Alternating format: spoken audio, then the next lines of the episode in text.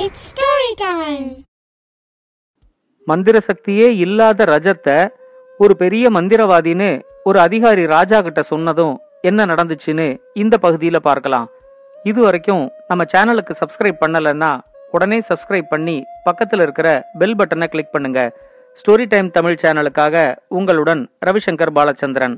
கதையை கேட்கலாம் வாங்க. நம்ம ஊர்ல புதுசா ஒரு மந்திரவாதி வந்திருக்கிறாரு. அவர் அவரோட மந்திர சக்தியால தொலைஞ்சு போன எல்லாத்தையுமே சரியா கண்டுபிடிச்சு கொடுக்கறாரு.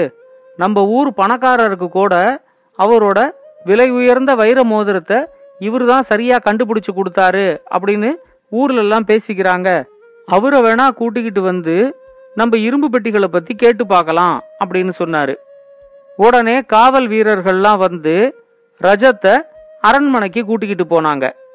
மனைவியோட பேச்சை கேட்டு மந்திரமே தெரியாம இப்படி வந்து மாட்டிக்கிட்டோமே அப்படின்னு ரஜத் நினைச்சுக்கிட்டே அந்த அரண்மனை கருவூலத்துல சுத்தி சுத்தி வந்து பார்த்துக்கிட்டு இருந்தான். திருடு போன இரும்பு பெட்டிகள் மாதிரியே இருந்த வேற சில இரும்பு பெட்டிகளை காட்டி இதே மாதிரி பெட்டிகள் தான் நாற்பது பெட்டிகள் திருடு போயிடுச்சு அப்படின்னு சொன்னாங்க. அந்த இரும்பு பெட்டியை பார்த்த உடனேயே ஒரு ஆளால ஒரு இரும்பு பெட்டியை தான் தூக்க முடியும் அப்படின்னு ரஜத்துக்கு தோணுச்சு. மொத்தம் நாற்பது இரும்பு பெட்டிகளை காணும். அதுவும் கொஞ்ச நேரத்துக்குள்ள அந்த திருட்டு நடந்து முடிஞ்சிருச்சு அப்படிங்கறத யோசிச்சுக்கிட்டே ரஜத் ராஜா கிட்ட இந்த திருட்டுல மொத்தம் நாற்பது பேர் சம்பந்தப்பட்டிருக்காங்க.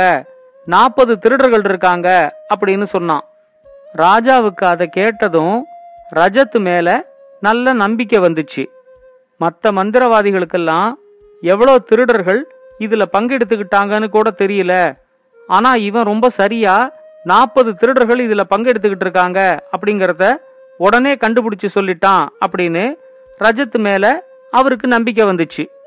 அந்த நாற்பது பேர் யாருங்கிறத கண்டுபிடிக்கிறதுக்கு உனக்கு எவ்வளோ நாள் ஆகும் அப்படின்னு கேட்டாரு. உடனே ரஜத் அவர்கிட்ட அவங்கள கண்டுபிடிக்கிறதுக்கு எனக்கு நாற்பது நாள் வேணும் அப்படின்னு கேட்டான். நாற்பது இரும்பு பெட்டிகள் நாற்பது திருடர்கள் அதனால அவன் நாற்பது நாள் வேணும்னு கேட்குறான் அப்படின்னு ராஜா நினச்சிக்கிட்டு சரி நீ கேட்குற மாதிரியே நாற்பது நாள் நான் உனக்கு தரேன். ஆனால் இந்த நாற்பது நாளுக்குள்ள நீ கண்டுபிடிக்கல அப்படின்னா மற்ற மந்திரவாதிகள் மாதிரி நீயும் பாதாள சிறைக்கு போக வேண்டியதுதான் அப்படின்னு சொல்லி ரஜத்தை அனுப்பி விட்டாரு ரஜத்தும் ராஜாவும் பேசிக்கிட்டு இருந்தத அந்த கருவூலத்துல இருந்த வேற ஒரு அதிகாரி கேட்டுக்கிட்டு இருந்தாரு. அங்க இருந்த இரும்பு பெட்டிகள் எல்லாம் வெளியேந்து எந்த திருடனும் வந்து திருடலை. அந்த கருவூலத்தில் இருக்கிற அதிகாரிகளே எத்தனை நாளைக்கு நாம் இப்படி சம்பளத்தை வாங்கிக்கிட்டு சம்பளத்துக்கே வேலை செஞ்சுக்கிட்டு இருக்கிறது? நாமளும் எப்போதான் பணக்காரன் ஆகிறது அப்படின்னு யோசிச்சு ஒரு நாற்பது பேராக சேர்ந்து திட்டம் போட்டு ஒரு பெரிய திருட்டு நடந்த மாதிரி காட்டி ஆளுக்கு ஒரு இரும்பு பெட்டியை வீட்டுக்கு தூக்கிட்டு போயிருந்தாங்க. இப்போ ரஜத் ராஜா கிட்ட நாற்பது திருடர்கள் இருக்காங்க அப்படின்னு சொன்ன உடனேயே அந்த அதிகாரிக்கு பெரிய அதிர்ச்சி ஆயிடுச்சு. ரஜத் கண்டிப்பா எல்லாரையும் கண்டுபிடிச்சிருவோம் அப்படிங்கிற மாதிரி அவர் நினைச்சாரு. அதனால ரஜத்தோட வீட்டை கொஞ்சம் உளவு பார்க்கணும் அப்படிங்கிற மாதிரி அவர் நினைச்சுக்கிட்டு இருந்தாரு. வீட்டுக்கு வந்த ரஜத் ரொம்ப பயந்து போயிருந்தான். தன்னால அந்த திருடர்களை கண்டுபிடிக்கவே முடியாது. இன்னும் நாற்பது நாள்ல தனக்கு பாதாள சிற உறுதி அப்படிங்கிற மாதிரி அவன் நம்பினான். நல்லா காஞ்சு போன நாற்பது பேரிச்சம்பழத்தை எடுத்து ரஜத் ஒரு பானைக்குள்ற போட்டு வச்சான். தினைக்கும் ராத்திரி அதுலேருந்து ஒரு பேரிச்சம்பழத்தை எடுத்து திம்போம். பாதாள சிறைக்கு போகிறதுக்கு இன்னும் எவ்வளோ நாள் இருக்குங்கிறத பானைக்குள்ற இருக்கிற பேரிச்சம்பழத்தை பார்த்தாலே தெரிஞ்சிரும் அப்படின்னு ரஜத் நினச்சிக்கிட்டான். ரஜத் என்ன பண்ணுறான்னு பார்க்கறதுக்காக அந்த அதிகாரி ரஜத்தோட வீட்டுக்குள்ளே எட்டி பார்க்கும்போது ரஜத் ஒரு பேரிச்சம்பழத்தை எடுத்து தின்னுட்டு இதுதான் முதலாவது அப்படின்னு சொன்னான். அதை கேட்ட உடனே அந்த அதிகாரி ரொம்ப பயந்து போயிட்டாரு.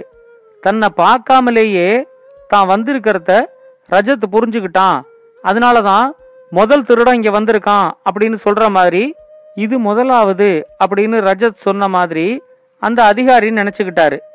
தன்னை மாதிரியே இரும்பு பெட்டியை திருடின இன்னொரு அதிகாரி கிட்ட ரஜத்தை பற்றி அந்த அதிகாரி சொன்னாரு. அவரு சொன்னதை நம்பாம அந்த அதிகாரி அதெல்லாம் வாய்ப்பே கிடையாது. இன்னைக்கு உன் கூட நானும் வரேன். எப்படி என்னையும் கண்டுபிடிக்கிறாரு? நானும் பார்க்கறேன் அப்படின்னு சொன்னாரு. அன்னைக்கு ராத்திரி அவங்க ரஜத் வீட்டுக்குள்ள எட்டி பார்க்கும்போது அவன் ரெண்டாவது பேரிச்சம்பழத்தை தின்னுட்டு மொத்தம் ரெண்டு அப்படின்னு சொன்னான். அவன் சொன்னதை கேட்டதும் புதுசா வந்த அதிகாரியும் ரொம்ப பயந்து போயிட்டாரு. இது அவங்க மற்ற அதிகாரிகள் கிட்டலாம் சொன்ன உடனே எல்லாருமே ரொம்ப பயந்து போயிட்டாங்க. இதுலேருந்து எப்படி தப்பிக்கிறதுனே தெரியலையே. வேற ஏதாவது ஒரு நாட்டுக்கு ஓடிடலாமா? இல்ல ராஜா கிட்டேயே போய் உண்மையை ஒத்துக்கலாமா? அப்படிங்கிற மாதிரிலாம் அவங்களுக்குள்ள பேசிக்கிட்டே இருந்தாங்க. இப்படி ஒவ்வொரு நாளா போய் நாற்பது நாளும் முடிஞ்சிருச்சு. இனிமேலும் தாமதிச்சா ரஜத் உண்மையை போய் ராஜா கிட்ட சொல்லிடுவாரு. அதுக்கப்புறம் ராஜா நம்மளை மன்னிக்கவே மாட்டாரு. மரண தண்டனை தான் அப்படிங்கிற மாதிரி அவங்க எல்லாரும் பயந்தாங்க. ரஜத் வீட்டுக்கு போய் எப்படியாவது அவரை சமாதானப்படுத்தி உண்மையை ராஜாவுக்கு தெரியாம பார்த்துக்கலாம் அப்படின்னு முடிவு பண்ணி அவங்க நாற்பது பேரும் கிளம்பி ரஜத் வீட்டுக்கு போனாங்க. அவங்க ரஜத் வீட்டுக்குள்ள எட்டி பார்க்கும்போது ரஜத் அந்த நாற்பதாவது பேரிச்சம்பழத்தையும் எடுத்து தின்னுட்டு இதோட நாற்பதும் முடிஞ்சுது அப்படின்னு சொன்னார். நாற்பது பேரையும் கண்டுபிடிச்சதை தான் அவர் அப்படி சொல்றாரு அப்படின்னு இவங்களா நினைச்சுக்கிட்டு அவரோட வீட்டு கதவை தட்டினாங்க. நாற்பது நாள் முடிஞ்சதுனால தன்னை பாதாள சிறைக்கு கூட்டிட்டு போறதுக்காக அரசாங்க வீரர்கள்லாம் வந்திருக்காங்க அப்படின்னு ரஜத் நினைச்சுக்கிட்டாரு. நீங்கள்லாம் வருவீங்கன்னு எனக்கு தெரியும். உள்ள வாங்க அப்படின்னு சொன்னாரு. உடனே அந்த நாற்பது பேரும் திபு திபுன்னு உள்ள வந்து ரஜத்து காலில் விழுந்து எங்களை தயவு செஞ்சு மன்னிச்சிருங்க. நாங்க தான் அந்த நாற்பது இரும்பு பெட்டியும் திருடினோம். நீங்க எப்படியோ எங்க எல்லாரையுமே கண்டுபிடிச்சிட்டீங்க. எங்களை தயவு செஞ்சு ராஜா கிட்ட காட்டி கொடுத்துறாதீங்க. எங்களுக்கு மரண தண்டனையே கிடைச்சிரும் அப்படின்னு சொல்லி எல்லாரும் கதறி அழுதாங்க. ரஜத்தால நடந்ததெல்லாம் நம்பவே முடியல. ரஜத் அவங்க கிட்ட நான் உங்களை காப்பாத்துறதுக்கு முயற்சி மட்டும் பண்றேன். ஆனா நீங்க திருடின நாற்பது இரும்பு பெட்டிகளையும் உடனே கொண்டாந்து என் வீட்டில் வைங்க அப்படின்னு சொன்னாரு. அவங்களும் நாற்பது இரும்பு பெட்டியும் கொண்டு வந்து ரஜத் வீட்டில் வச்சுட்டாங்க. அடுத்த நாள் ரஜத் அரண்மனைக்கு போய் ராஜாவை பார்த்து எங்கிட்ட இருக்கிற மொத்த மந்திர சக்தியும் உபயோகிச்சு நான் இதை கண்டுபிடிச்சிட்டேன். ஆனால் நான் உங்களுக்கு திருடனை கண்டுபிடிச்சு கொடுத்துட்டா அந்த நாற்பது இரும்பு பெட்டிகளும் உங்களுக்கு திரும்ப வராது. இல்லை உங்களுக்கு நாற்பது இரும்பு பெட்டிகளில் இருக்கிற தங்க காசு தான் வேணும் அப்படின்னு சொன்னால் திருடன் யாருங்கிறத நீங்கள் எங்கிட்ட கேட்கக்கூடாது. உங்களுக்கு எது வேணுங்கிறத நீங்களே முடிவு பண்ணி சொல்லுங்க அப்படின்னு ராஜா கிட்ட சொன்னாரு. ராஜா உடனே எனக்கு திருடு போன நாற்பது இரும்பு பெட்டிகளில் இருக்கிற தங்க காசுகளும் வந்தா போதும் அப்படின்னு சொன்னாரு. உடனே அரசாங்க வீரர்களை தன் கூட வீட்டுக்கு கூட்டிக்கிட்டு வந்து அங்க இருக்கிற நாற்பது இரும்பு பெட்டிகளையும் அரண்மனைக்கு அனுப்பி விட்டாரு அரண்மனையிலேந்து திருடு போன அதே இரும்பு பெட்டிகள் தான் ரஜத் வீட்டில் இருந்தது அப்படிங்கறத தெரிஞ்ச உடனே ராஜாவுக்கு ரொம்ப ஆச்சரியமாயிடுச்சு. உடனே அவர் ரஜத்துக்கிட்ட இனிமே நீங்க தான் என்னோட ஆஸ்தான மந்திரவாதியா இருக்கணும் அப்படின்னு சொல்லி கேட்டுக்கிட்டாரு. ஆனா ரஜத் அவர்கிட்ட இல்ல ராஜா அது என்னால முடியாது. எங்கிட்ட இருக்கிற மொத்த மந்திர சக்தியும் உபயோகிச்சு தான் நான் இந்த திருட்டை கண்டுபிடிச்சதுனால இனிமே என்னோட மந்திர சக்தி எல்லாம் பயனற்றதா போயிடுச்சு. இனிமே என்கிட்ட மந்திர சக்தி எதுவும் கிடையாது. அதனால உங்க ஆஸ்தான மந்திரவாதியா இருக்கிறதுனால எந்த பயனும் இல்ல அப்படின்னு சொன்னாரு. அதை கேட்ட உடனே ராஜா எவ்வளோ பெரிய மந்திரவாதி? பாவம் அவரோட மந்திர சக்தி எல்லாத்தையும் இந்த திருட்டை கண்டுபிடிக்கிறதுனால பயன்படுத்திட்டாரு. அதனால இனிமே அவரை நாம தான் பார்த்துக்கணும் அப்படின்னு நினைச்சு அந்த நாற்பது இரும்பு பெட்டிகளில் ஒரே ஒரு இரும்பு பெட்டியில் இருக்கிற தங்க காசு முழுக்க அப்படியே ரஜத்துக்கு கொடுத்துட்டாரு. உங்களோட மொத்த மந்திர சக்தியும் செலவு பண்ணி இந்த நாட்டுக்காக இந்த பெரிய திருட்டை கண்டுபிடிச்சு கொடுத்ததுக்காக இது அரண்மனையோட பரிசு அப்படின்னு சொல்லி ராஜா அவர்கிட்ட அதை கொடுத்தாரு.